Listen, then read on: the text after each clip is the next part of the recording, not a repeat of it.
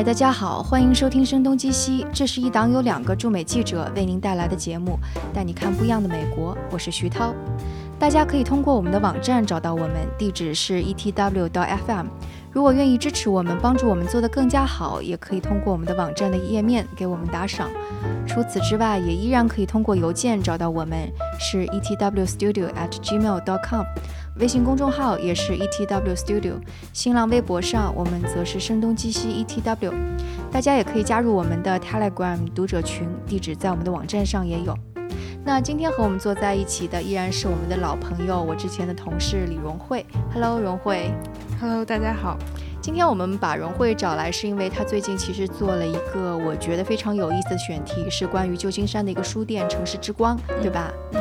其实我觉得城市之光是一个特别值得一说的东西，对，它有着非常久远的历史，它的存在其实是塑造了一部分旧金山的气质，以及现在我们会提到旧金山会觉得它是一个硅谷的一部分，一个角落，但是很多人可能不会知道说，因为跟城市之光联系在一起的这段历史，所以其实是塑造了硅谷的很多的方面的气质。对对，所以我们今天就来听听荣慧讲他的城市之光的这个故事，以及他采访到的一些有趣的故事。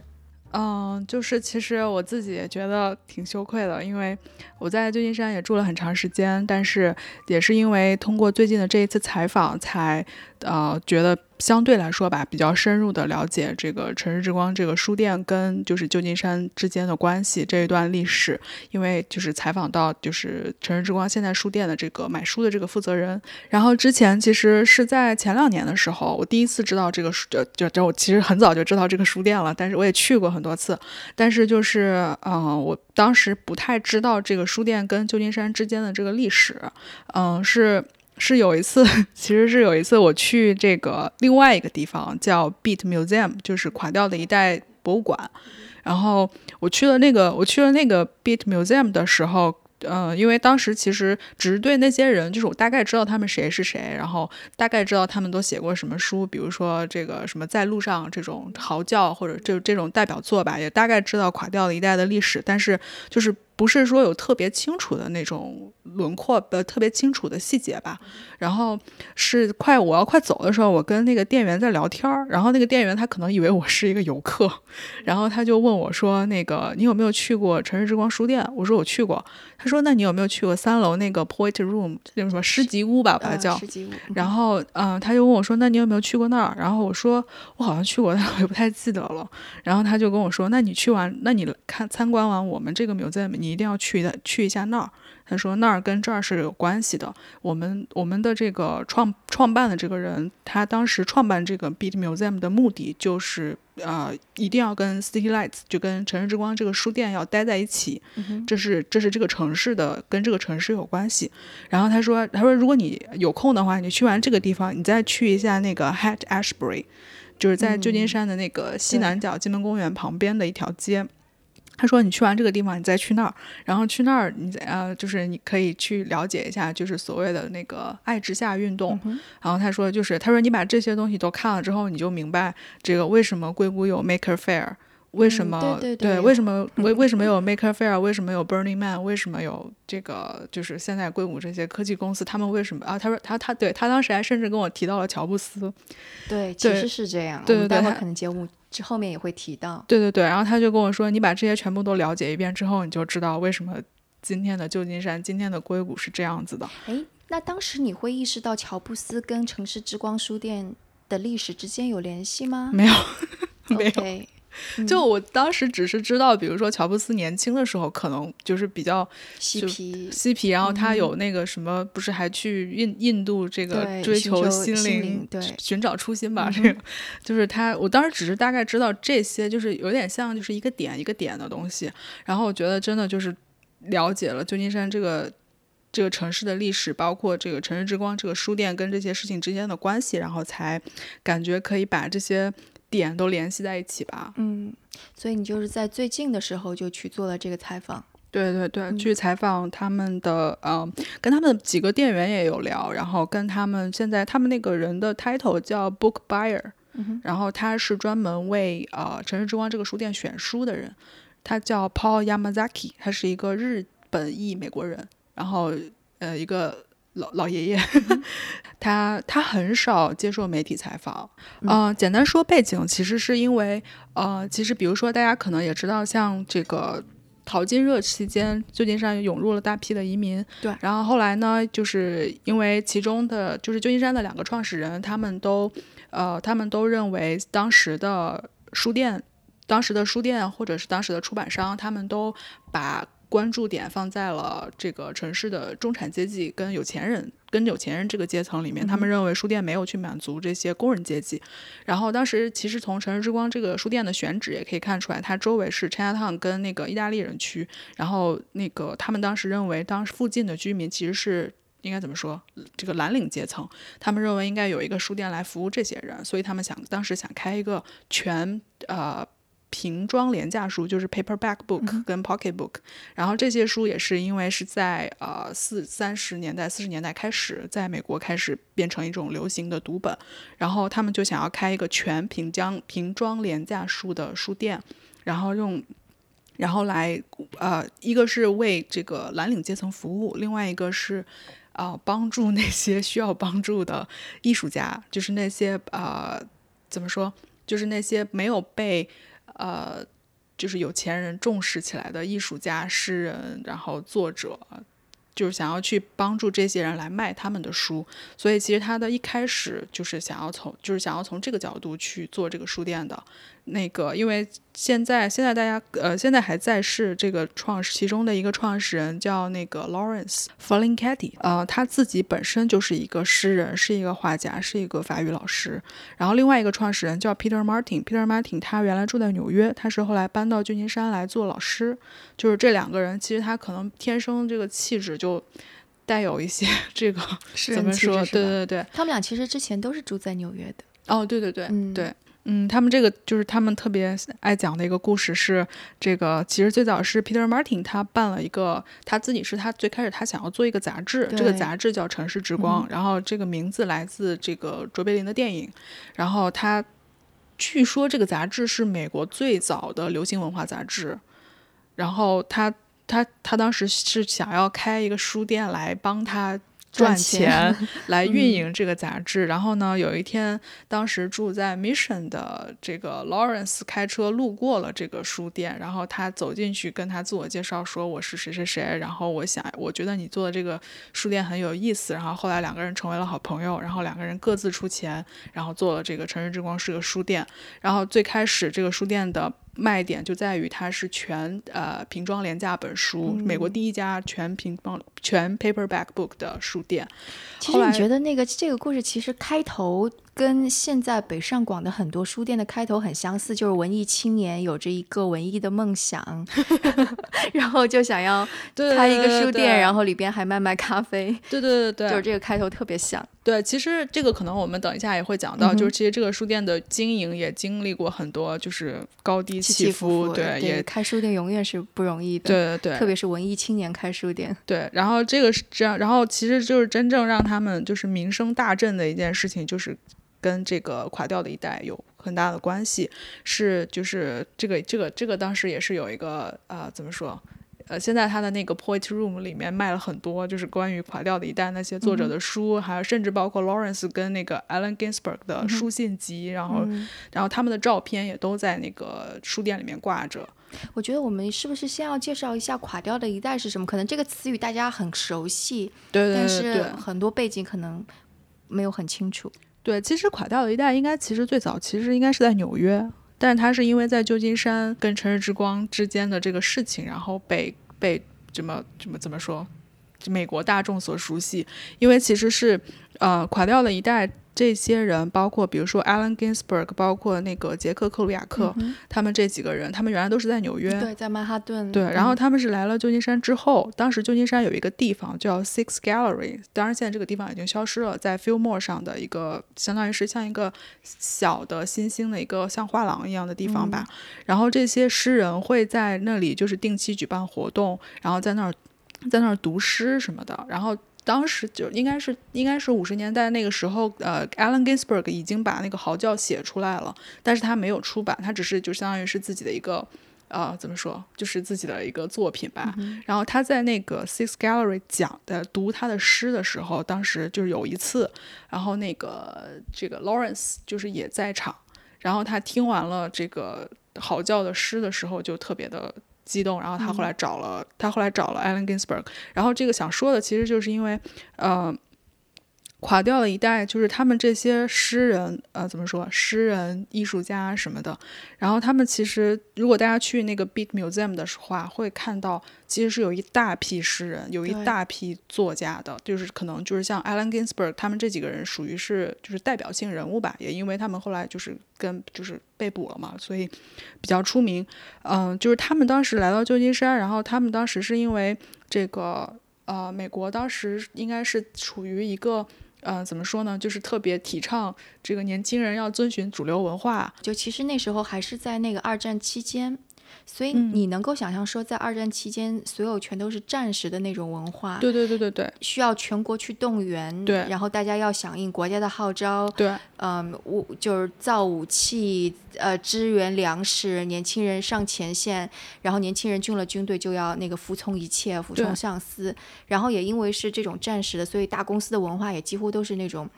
类似于战争机器的那种文化，所以就是你能够去看到很多书里边描写那个时候的机器，就是我不知道机器，描写那个时候的公司全都是那种像机器一样运作的，个人其实是齿轮上的一部分的那种感觉。对，所以就是当这垮掉的一代出来的时候，有一种说法就是都会有一个大的标签，就是他们是反主流。对对对，嗯，其实当时那个Beat Museum 的那个店员跟我也是这样讲的，他就跟我说他们不是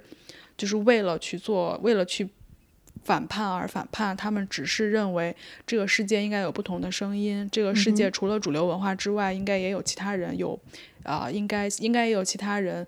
有找到属于他们的方式，然后可以表达自己的看法，而不是什么都要听主流媒体或者是什么都要听政府的。我觉得就像是那个，其实如果要去理解一下，就有点像是80年代时候的年轻人的那种的心，就中国的年轻人的那种心态。对对对对。然后就其实这个，我觉得可能这个就是说跟硅谷的精神它有很大的这个启发性或者是延续性，就是不服从啊，不应该不是不服从吧，就是我觉得应该是就是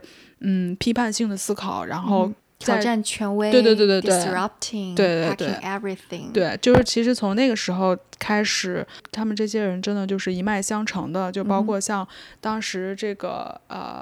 城市之光的店长两个人，等一下我们应该会讲到两个人啊，包括几个诗人，就是包括嚎叫被海关封持。对，被海关查，然后有那个警察到店里来搜查，然后包括把他们关起来。到后来的67年，大概就是在这个事情的10年之后的爱之夏运动。爱之夏运动其实跟就是这个怎么说垮掉的一代就是一脉相承的，然后也是因为那里就是传说中的所谓的嬉皮士发源地，然后所以就是现在很多人也会说，就是现在的硅谷的人他们也很嬉皮士，然后其实就是这样子一脉相承下来，已经没有那么嬉皮士了。对，现在已经对这个，我们按照那个时间顺序说一下吧。就是刚刚其实我们是说到那个那个嚎叫在 Six Gallery 开始朗诵出来，结果就被城市之光的那个 Lawrence 给发现了，所以 Lawrence 第二天就去找到了他，那个 Ginsberg 就说能不能够出版他的诗集，对吧？对，就是后来就是那个 Paul， 就是现在这个负责的这个人，这个老爷爷跟我讲的，他就说，其实当时 Lawrence 他当时是有一种预感的，他觉得就是怎么说，这个未来很快就是。年轻人当中会有越来越多的人也认同这首诗所表达的含义，就是他就在第二天给这个 Allen Ginsberg 拍了一封电报，后来他们就同意就是出版了这首诗集。而且最有意思的是，其实当时这首诗集没有名气。对，我还刚刚还想问呢，我说这个诗集是什么时候开始一炮走红的？被抓了之后啊、哦，被抓了哦，所以 ，OK， 就是有点相当于，所以我就是被禁了之后反而更加流行，对对对对，变成了畅销书。但是怎么会被抓的呢？就是首先可能刚才漏掉了一点，就是这些人开创了美国文化历史上第一支亚文化，他们当时提出要支持同性恋，支持精神自由，然后尊重本土文化，还有什么就是支持要尊重本土原住民。这些主张，反正就是这些都是跟当时的主流文化是完全相悖的。Lawrence 当时在就是其实也有心理准备，这个很有可能这个事情是会受到一些压力的。然后他当时甚至还联系了那个叫 ACLU， 就是那个叫北加州人权与自由联盟，就是现在后来的很多事情也都很多人去找这个组织、嗯、对。然后他当时也联系了这个组织，就是跟他们说，就是如果出现跟政府对抗的这个事情的情形的话，就是希望这个联盟帮他出律师，帮他来找人辩护。后来就是在他印刷了之后，就是开始首先当然是在一些艺术家呀、诗人啊，就是陈志光那些老顾客之间、嗯、在这些人之间开始流行起来，被政府知道。然后后来是在印刷的过程中，就是第一次印刷好像没有太大问题，然后第二次印刷的时候是在这个运回美国的途中被海关检查了。是在海外印刷的吗？对对对，在好像是当时是在英国、嗯、然后在海外印刷，然后在被海关检查，然后海关认为政府认为这是什么淫秽作品、嗯、然后就把那些书没收了，因为它里边的确有一些就是比较露骨的，还有关于吸食毒品的这些描写。对，其实现在在城市之光书店里面那个墙上挂的照片也有、嗯、就是当时的一些情形吧。但其实现在我们会觉得在旧金山看到这些还挺正常的，对对对。但你要想，比方说如果或者我们就想那个 Mad Men 的那个时代，对。然后这个是第二次，然后然后后来好像是就是 Lawrence 为了就是避免这个问题，然后他就把第三次印刷放在了美国国内、嗯、然后后来是据说是有一天突然有两个便衣警察进了这个城市之光这个书店，然后到了书店之后就是怎么说，就是好像当时是 Lawrence 并没有在，是那个 Shig 在。 Shig 是这个店当时的相当于是店长这个职位的人、嗯、他也是一个日本籍美国人，这个我们等一会儿会讲到他。然后就是两个人反正就是都被捕了，就是以这个出版销售淫秽作品为罪名，然后把这两个人都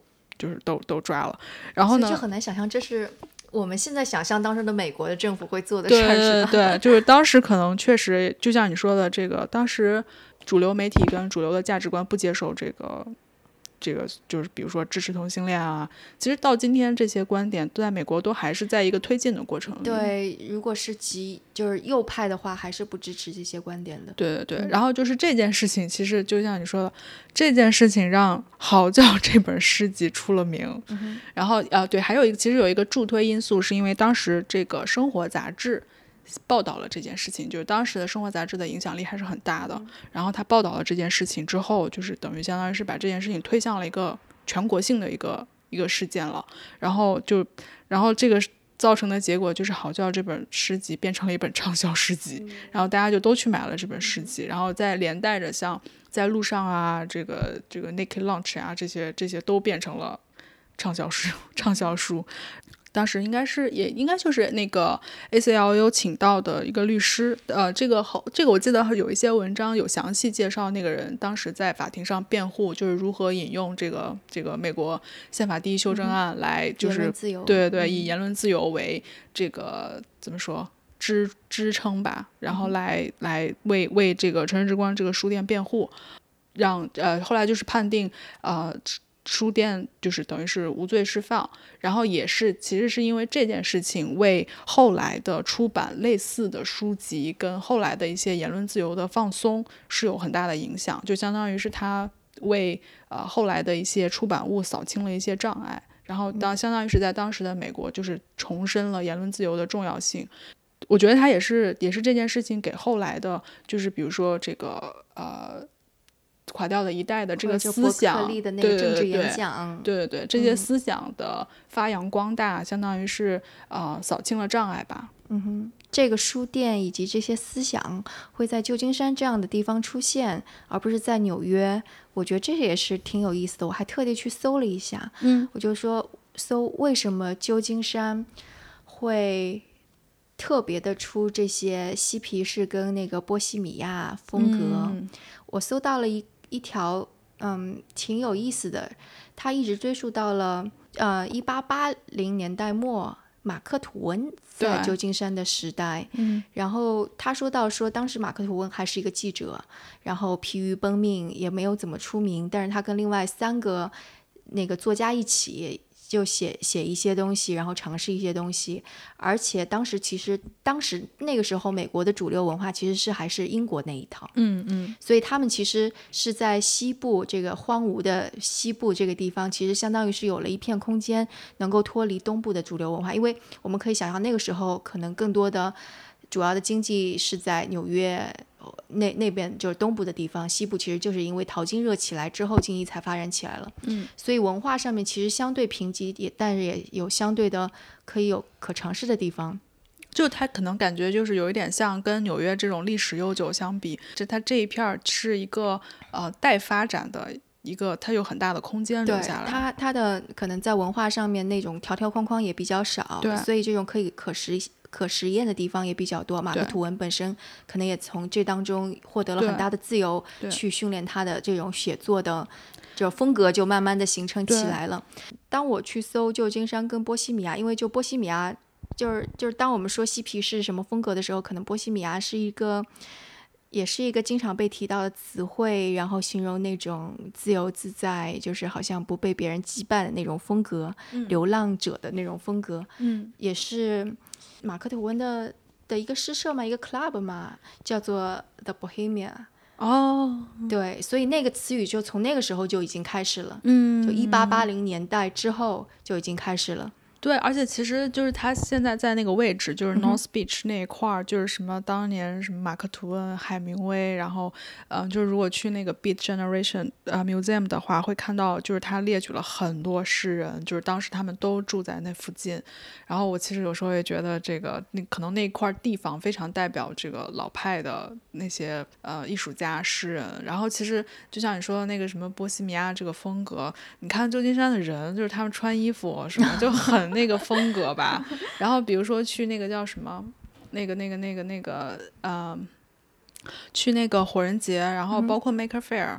可以看到很多类似波西米亚风格，很多这个类似的人，西部牛仔混杂波西米亚，然后还有蒸汽朋克。对，当我们说我们要讨论这个话题的时候，你就会发现很多个点都使得旧金山必然会成为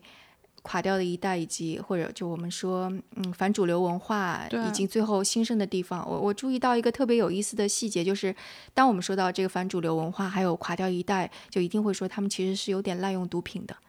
就我们且不说这个滥用毒品到底好和坏，我们先不做这个就道德上的判断，但是其实在当时的人当中，他们刚开始发现这个 LSD 就一种毒，就可以让人引起幻觉的这种化学合成品的时候，是美国的军方最开始使用这个东西的。他们想要在二战的时候看是否能够让在间谍身上使用，使得他们能够吐露真言。所以他们在 Palo Alto 那个地方， Palo Alto 是哪里？就是斯坦福大学所在那个地方，然后斯坦福又是孕育了很多硅谷著名大公司的地方。他们在 Palo Alto 这个地方是有一个实验室，召集了很多年轻人去做了这样子的 LSD 的人体实验，其中就有包括一个给乔布斯很大启发的一个导师类的人物，叫做 Stuart Brand。Stuart Brand 就说是布兰德吧。就布兰德这个人，他就其实去参加了这次实验，但这次实验没有让他成为一个类似于好像怎么说呢，就是成为一个机械当中的一环，而是他突然就发现了这好像是能够释放他的思想，让他感觉到自由的一个东西。所以在那之后，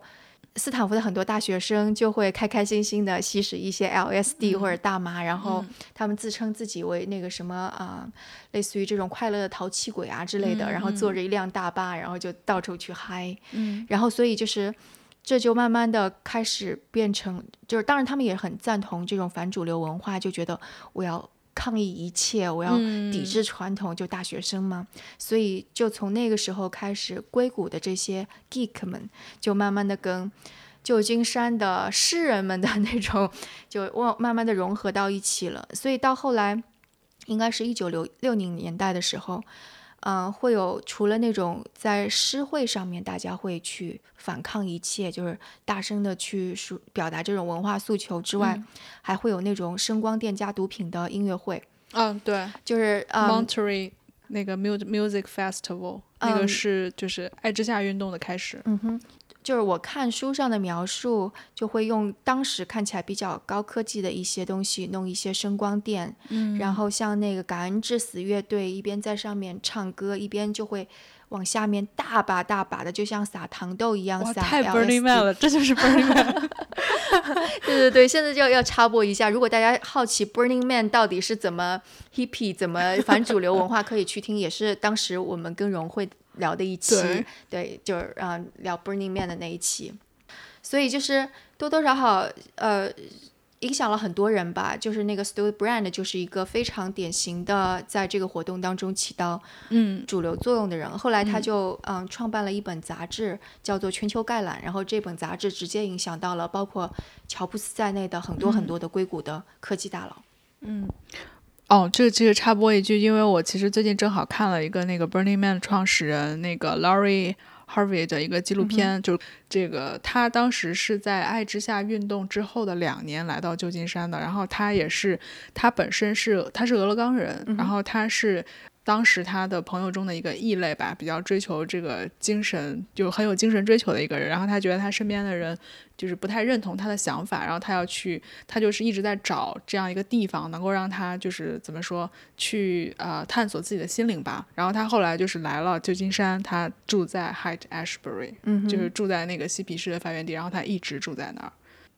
然后就包括乔布斯，你也会看到，如果你去读乔布斯传的话，你会看到早年他其实受到这种嬉皮士的影响。对，就比方说他的邻居其实就会有嬉皮士那样子类型的人，然后他所结交的一些年龄比他大一些的学生也很多都是很反主流的，然后同时也喜欢诗啊音乐这些东西，使得他在读大学的时候就还甚至也开始禅定。对，包括在旧金山你会发现很神叨叨的一点，就有很多人参禅然后打坐。对，就 meditation， 就是轻一点的是 meditation， 然后重一点的就最近我还跟一个朋友，他会说他要追寻一些人一起去南美吃毒蘑菇，然后一边吃毒蘑菇一边去做那种祭祀一样的，就是英文当中说是一种 trip 吧，就类似于一边吃毒蘑菇一边去做某些治疗的那种。你知道吗？我真的是有听说过有湾区很有名的 startup 的 founder 想到这个 startup 的 idea 是在西大麻的时候，然后哪一家？别说名字。然后还有比如说在 Burning Man 的时候，我不知道有，就是你知道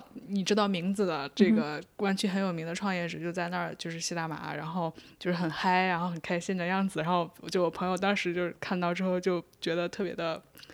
汗颜，觉得说这个回来公司还要不要办了？说你都不害怕形象吗？什么之类的。但其实这个就已经，其实这可能在他们看来，其实这没什么。对，就比方说就是你说的爱之夏运动，然后到后面，其实这个慢慢的就变成了旧金山的一个非常主流的文化。就比方说每年都会有同性恋的那个 Pride 大游行，在这种游行上面，其实就是硅谷的很多大公司都一定会去参加的。对，就比方说 Tim Cook， 那他是一个公开已经出柜的人，所以他去年是有走在队伍里边。对，这个其实我这个就是去年在看游行的时候特别的有感触，因为去年正好是那个爱之夏运动50周年，就是感觉这个过程相当于就是一脉相传下来的。最早是在 North Beach， 就是旧金山的相当于是东北角吧，然后那里有很多的诗人，那里有就是像这个城市之光这个书店的创始人这样的人，然后到他的相当于是给这个城市画一个对角线，然后到这个西南角上的这个 Haight-Ashbury， 然后是当时这个爱之夏运动和当时就所谓的嬉皮士吧，然后呢就是然后就是感觉就是到我们这个时代，就是然后其实可以再往下画一点，就是这个如果画一条线的话，就再往下画一点是就是硅谷就是老硅谷吧，就是大家传统认为的硅谷的那些地方，比如说像乔布斯啊，像这个像创办这个 Maker Faire 的那些人，然后他们就感觉就是相当于是我们的上一代跟就是爱之夏的之后吧，跟我们的上一代的这些这些人，他们感觉就是他们又传承了这个精神，然后到今天的我们感觉就是表达一下就是支持，怎么说，支持这个多元化，然后这个表达就是年轻人表达自己啊什么的，就感觉就是站在游行的队伍里，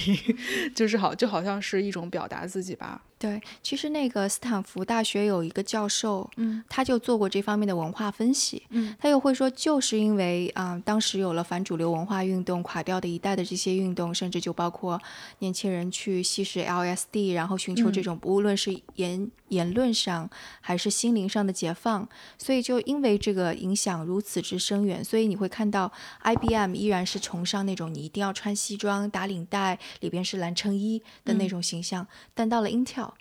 其实已经就是大家就会觉得那种 dress code 就不是我们的 style，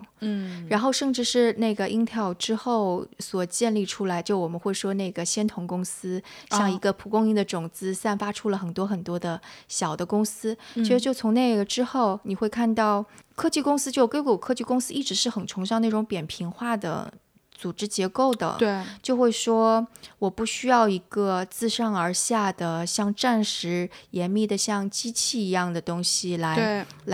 这样子运转，我们是要给员工更多的自由，那可能我们现在看 Intel 会觉得它是一个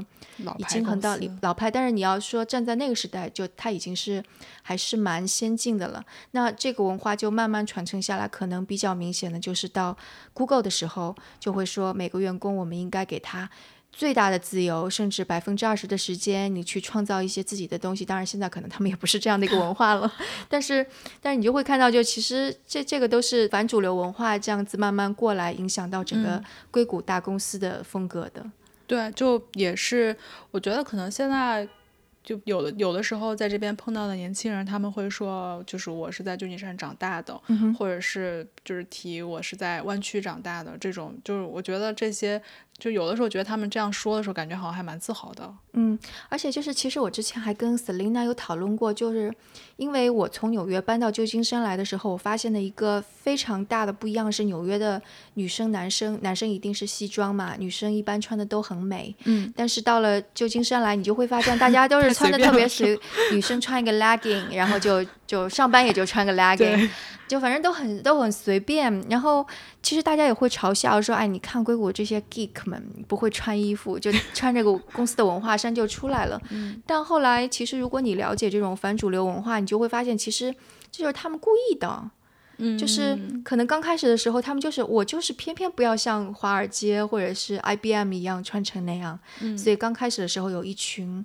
类似于那种程序员就一定要穿这个 T 恤，到哪儿都穿这个 T 恤穿这个大裤衩，或者就是穿这个人字拖。对，然后这个就其实是有这样子的文化慢慢蔓延下来。那你到现在我觉得你在旧金山去一个公司你要穿这个西装，其实你也挺不好意思的。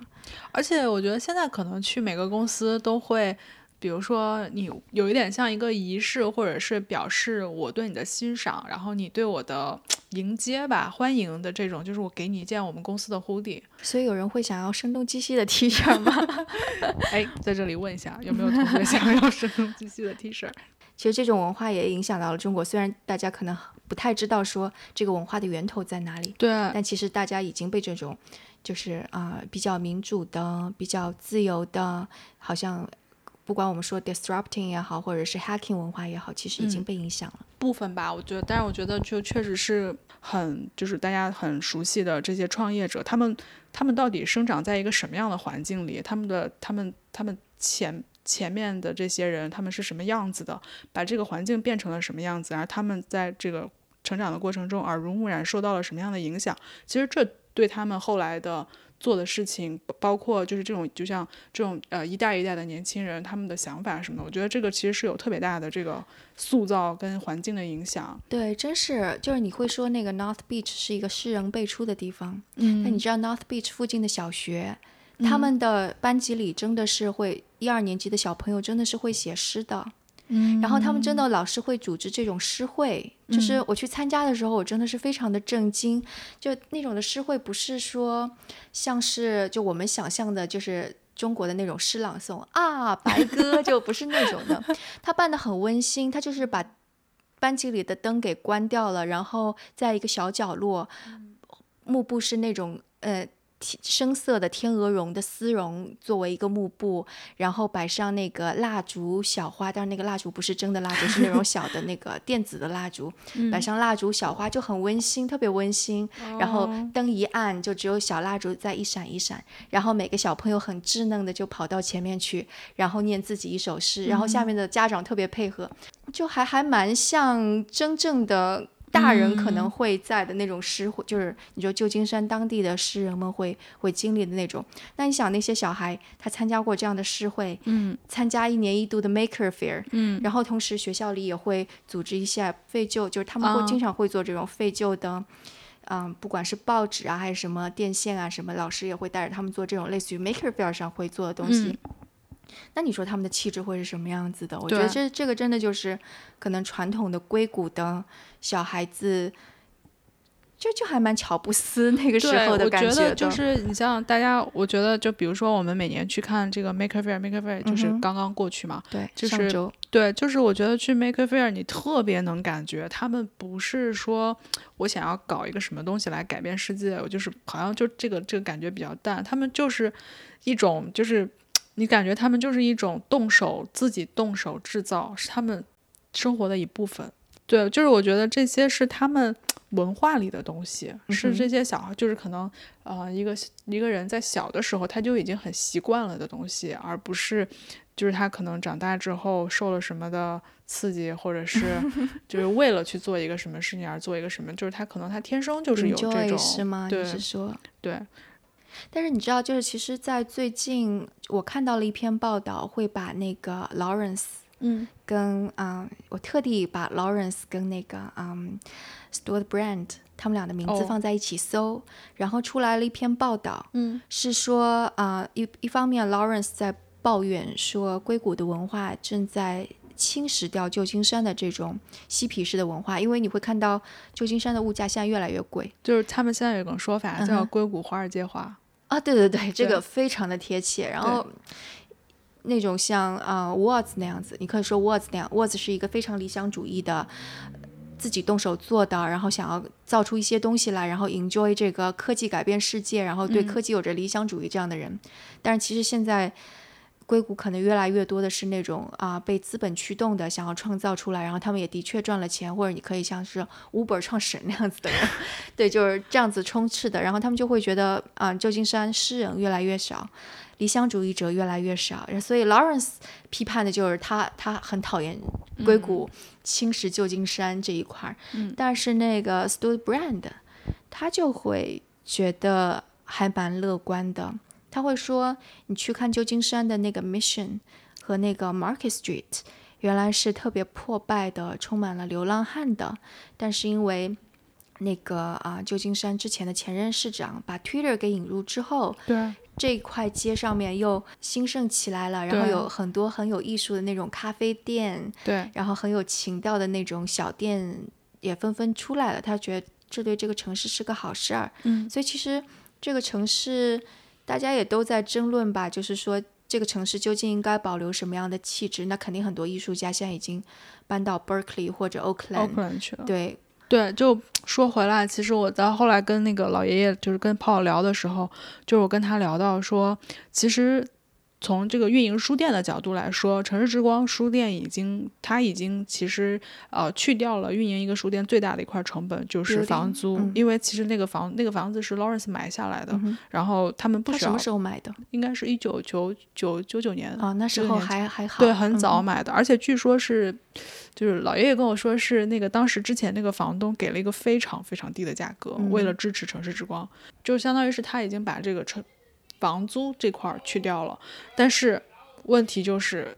城市之光现在有差不多20多个员工，然后我就跟那个老爷爷就聊到说，我说那你应该你员工开的薪水跟科技公司员工薪水可以相差多少，因为科技公司员工的薪水在网上是可以查到的嘛。然后那个老爷爷就叹了口气，他就跟我说，我那个年代你知道吗，我就是他是1970年开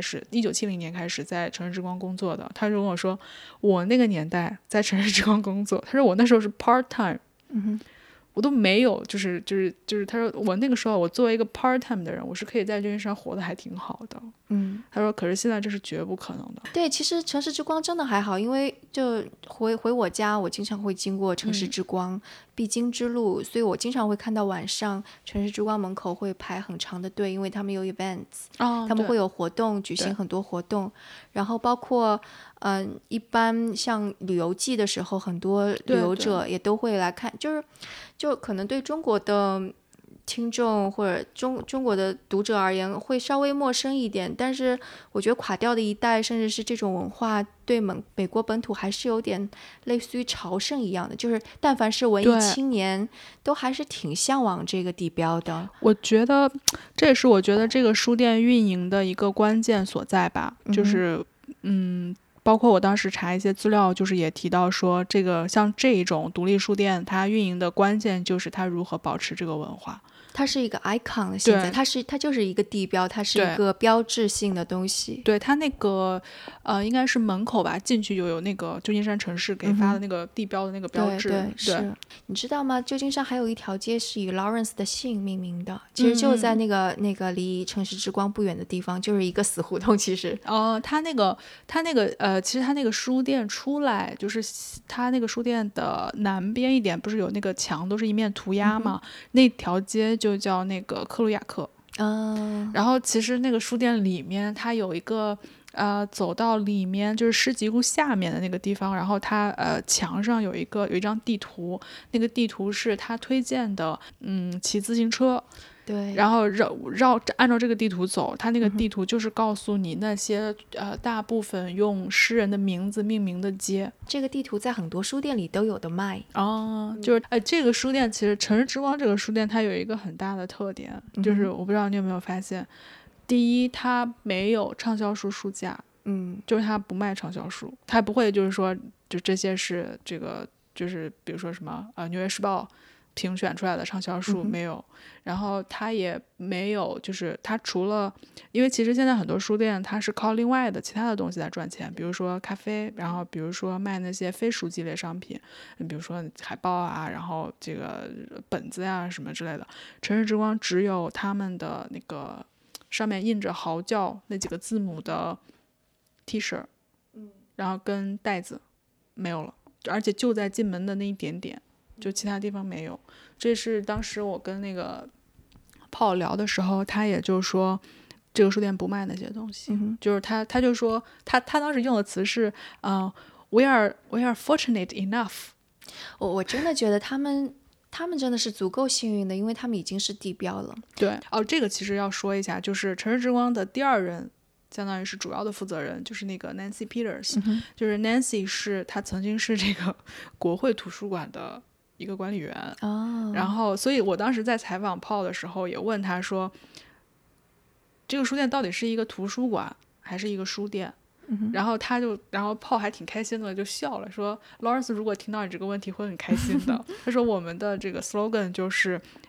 希望你能在这里读书，当然如果你能顺手买一本书我们也很开心。然后后来他就是他们当时其实曾经有过，就是一个是被连锁书店打击，一个是怎么说呢，就是当时的选书其实可能没有怎么说 stay true to themselves，然后他就没有特点了，就是对，就失去了自己的光泽了吧。他就说到说，就是有一段时间书店经营特别困难，就是困难到就是要关门了，没有钱了。然后后来他就说，当时是Lawrence 其实已经不是特别参与这个书店的日常管理了，然后主要是其他的几个店员，当时大概有6个人。然后他说当时是Nancy， 就是 Lawrence 已经找过他了，但是 Nancy 当时接受了一个其他的工作，并没有直接答应来城市之光。然后他们当时有一个店长，那个店长就是不再是前面那个日裔美国人，然后那个人当时那个人是生病了，当时然后换了一个人，然后这个人就是可能他没有跟我提名字，但是他就说这个人城市之光历史上的坏人的形象，就是这个人可能他是属于他比较希望这个书店快点挣钱吧，可能就是这个其实是这个书店在经过垮掉的一代那段辉煌的历史之后，你的书都经过了这个卖的很好，然后就是你完全不用发愁什么人流量之后，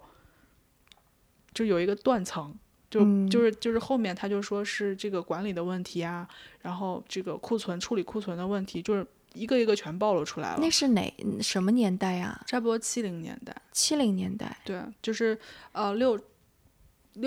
年70年代的期间，okay. 然后他就说那段时间、就是、那时候巴诺的那个竞争开始了是吗？应该巴诺应该是在80年代开始横扫、okay. 巴诺是在我想想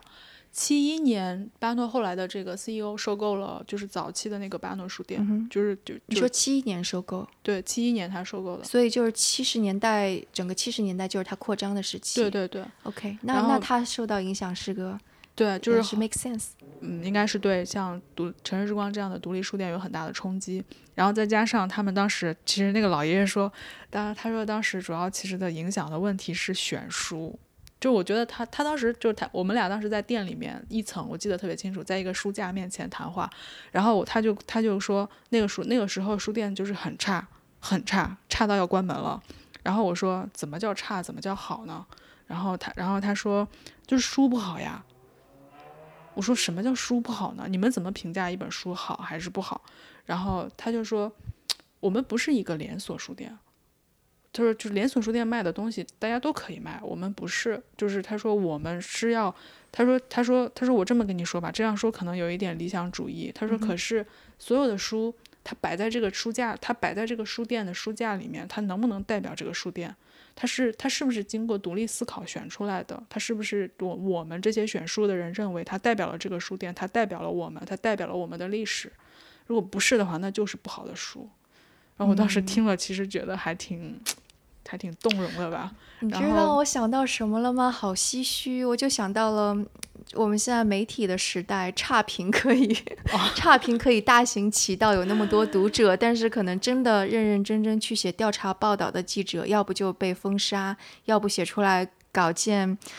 点击量不怎么样。我当时其实真的听他讲这段话的时候，特别的感动吧，就挺动容的，但是因为当时其实在跟他说话我又不想流露出来、嗯、就是也特别感性，所以还挺控制自己的情绪的。后来是他对他跟我说，他说后来是有一个他当时的一个同事就跟他说，他们在聊这个，就是他说是其实是就是在聊是你们都找了什么工作啊，什么下家是什么、嗯、然后当时有一个人是说了一句大概哈，就是原话不是这样，可能就是我就翻译过来，就是有点相当于是说，如果说这个书店要变成一个泯然众人的书店，那我们在这儿再坚持下去都没有意思了。就是然后那个人说，我们不能让这个书店这么辉煌的历史毁在了我们的手上，我们要么就把它关了，就别做了，要不然我们就让它重新开始，就是一定要让它。但那时候 Lawrence 呢？就是那个时候他已经好像就是他已经把主要的这个管理交给了当时的那个店长，但所有权还是 Lawrence。 对，然后后来就是他们这些人给 Lawrence 写了一封信、然后跟 Lawrence 说就是现在的这个书店的情况特别的差，然后要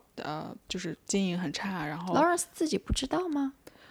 他没有跟我讲这一段，然后他后来说就是他们告诉 Lawrence 之后，然后 Lawrence 也觉得就是有很大问题，然后后来是他就说后来是当时的那个 Nancy Peters， 他在已经接受了已经就是要去另外一个工作的情况下，然后他觉得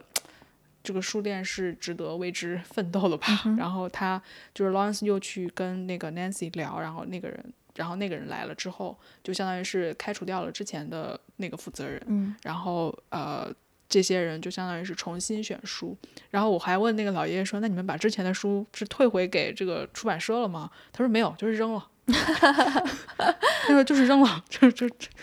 特别特别果断，然后说就是把他们扔了。然后他说就是我们把所有的书，他说就是把所有的书都调整了一遍，然后他说用了我，他说反正就是我们认为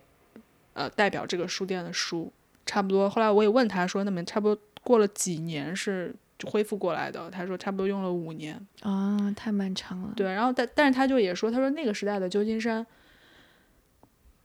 作为一个 part time 的书店员工也是可以差不多活下来的，他说但是这放在今天是不可能了。对，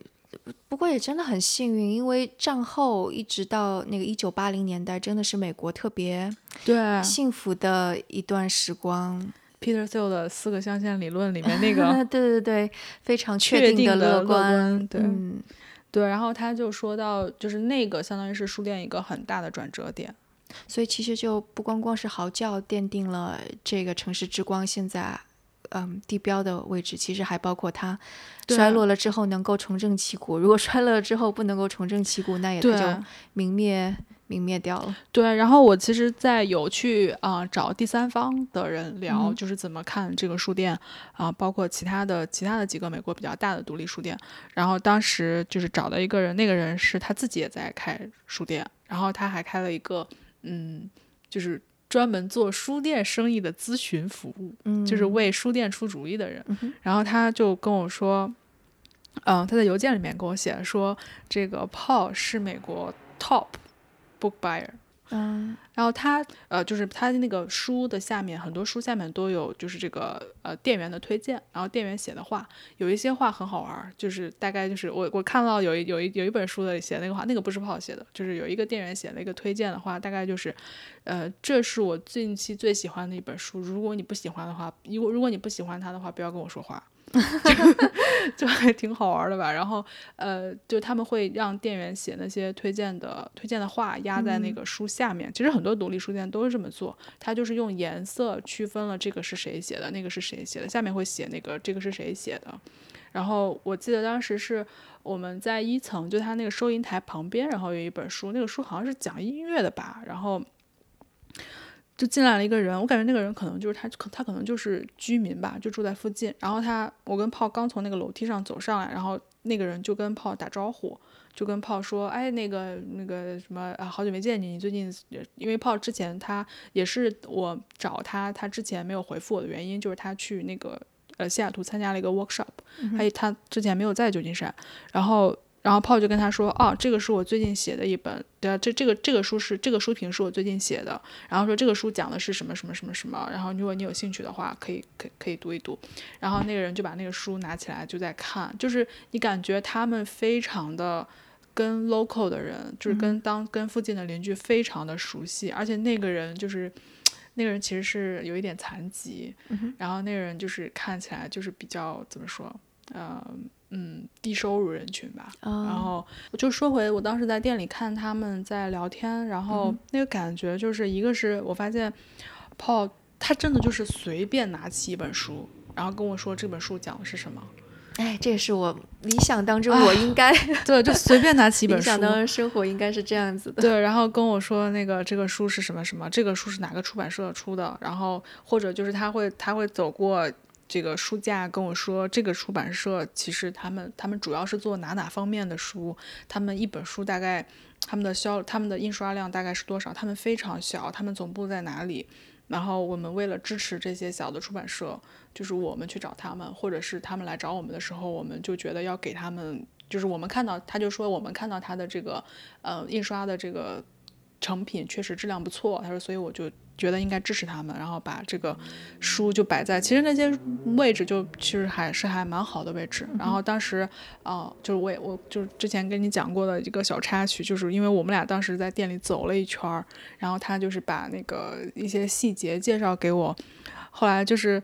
我感觉当时周围的人就都在听我们俩讲话，就是其实店里的人是蛮多的，然后甚至后来就是有一个大妈，这个中年就叫大妈吧，然后就是拿起一本就是他之前跟我讲的一本书，还就他结账买完然后走到Paul面前说我买了哟，然后就还挺开心的走了。我就觉得他确实他非常的了解整个这个业务，然后也很了解就是他首先他很了解书店的一切吧，然后他也很了解出版这个整个这个业务，因为我其实有问过他说他在书店什么工作都做过，然后其实我还挺羡慕这种人的。他说旧金山城市之光这个书店是他这一生唯一做过的一个工作，然后他以前是住在 LA 的，然后他是在爱之夏那一年来了旧金山，他也被抓过，就是他因为参加那个学生游行反越战游行，然后就是跟反越战相关吧，被抓了被放出来了之后，就是他的一个朋友就把他介绍给了 Lawrence， 然后他那个时候就开始 part time 在城市之光做店员，然后做到了今天。后来我跟他聊，我说一个工作做一辈子是什么样的感觉，然后就他对，这已经不是现在的生活所倡导的内容。对，像科技公司都倡导说你2-3年一定要跳个槽，对，然后进入一个更快的车道。对，因为我跟他聊，就是前半部分是在书店里面嘛，然后后半部分是我们在附近找了一个餐厅，就是那会儿那个餐厅就是他可能那个时间下午4-5点钟吧，那会儿变成了一个咖啡厅，然后我们走进去，然后Paul就跟我说这是我的第二个办公室，就是离那个城市之光很近，然后走进去之后就是然后那个店员就走过来，就连问都不用问，直接给他放了一杯他平常喝的酒，应该是一杯红酒，就可见他跟这些人有多熟。然后他给我拿了一本纸版的书的 catalog，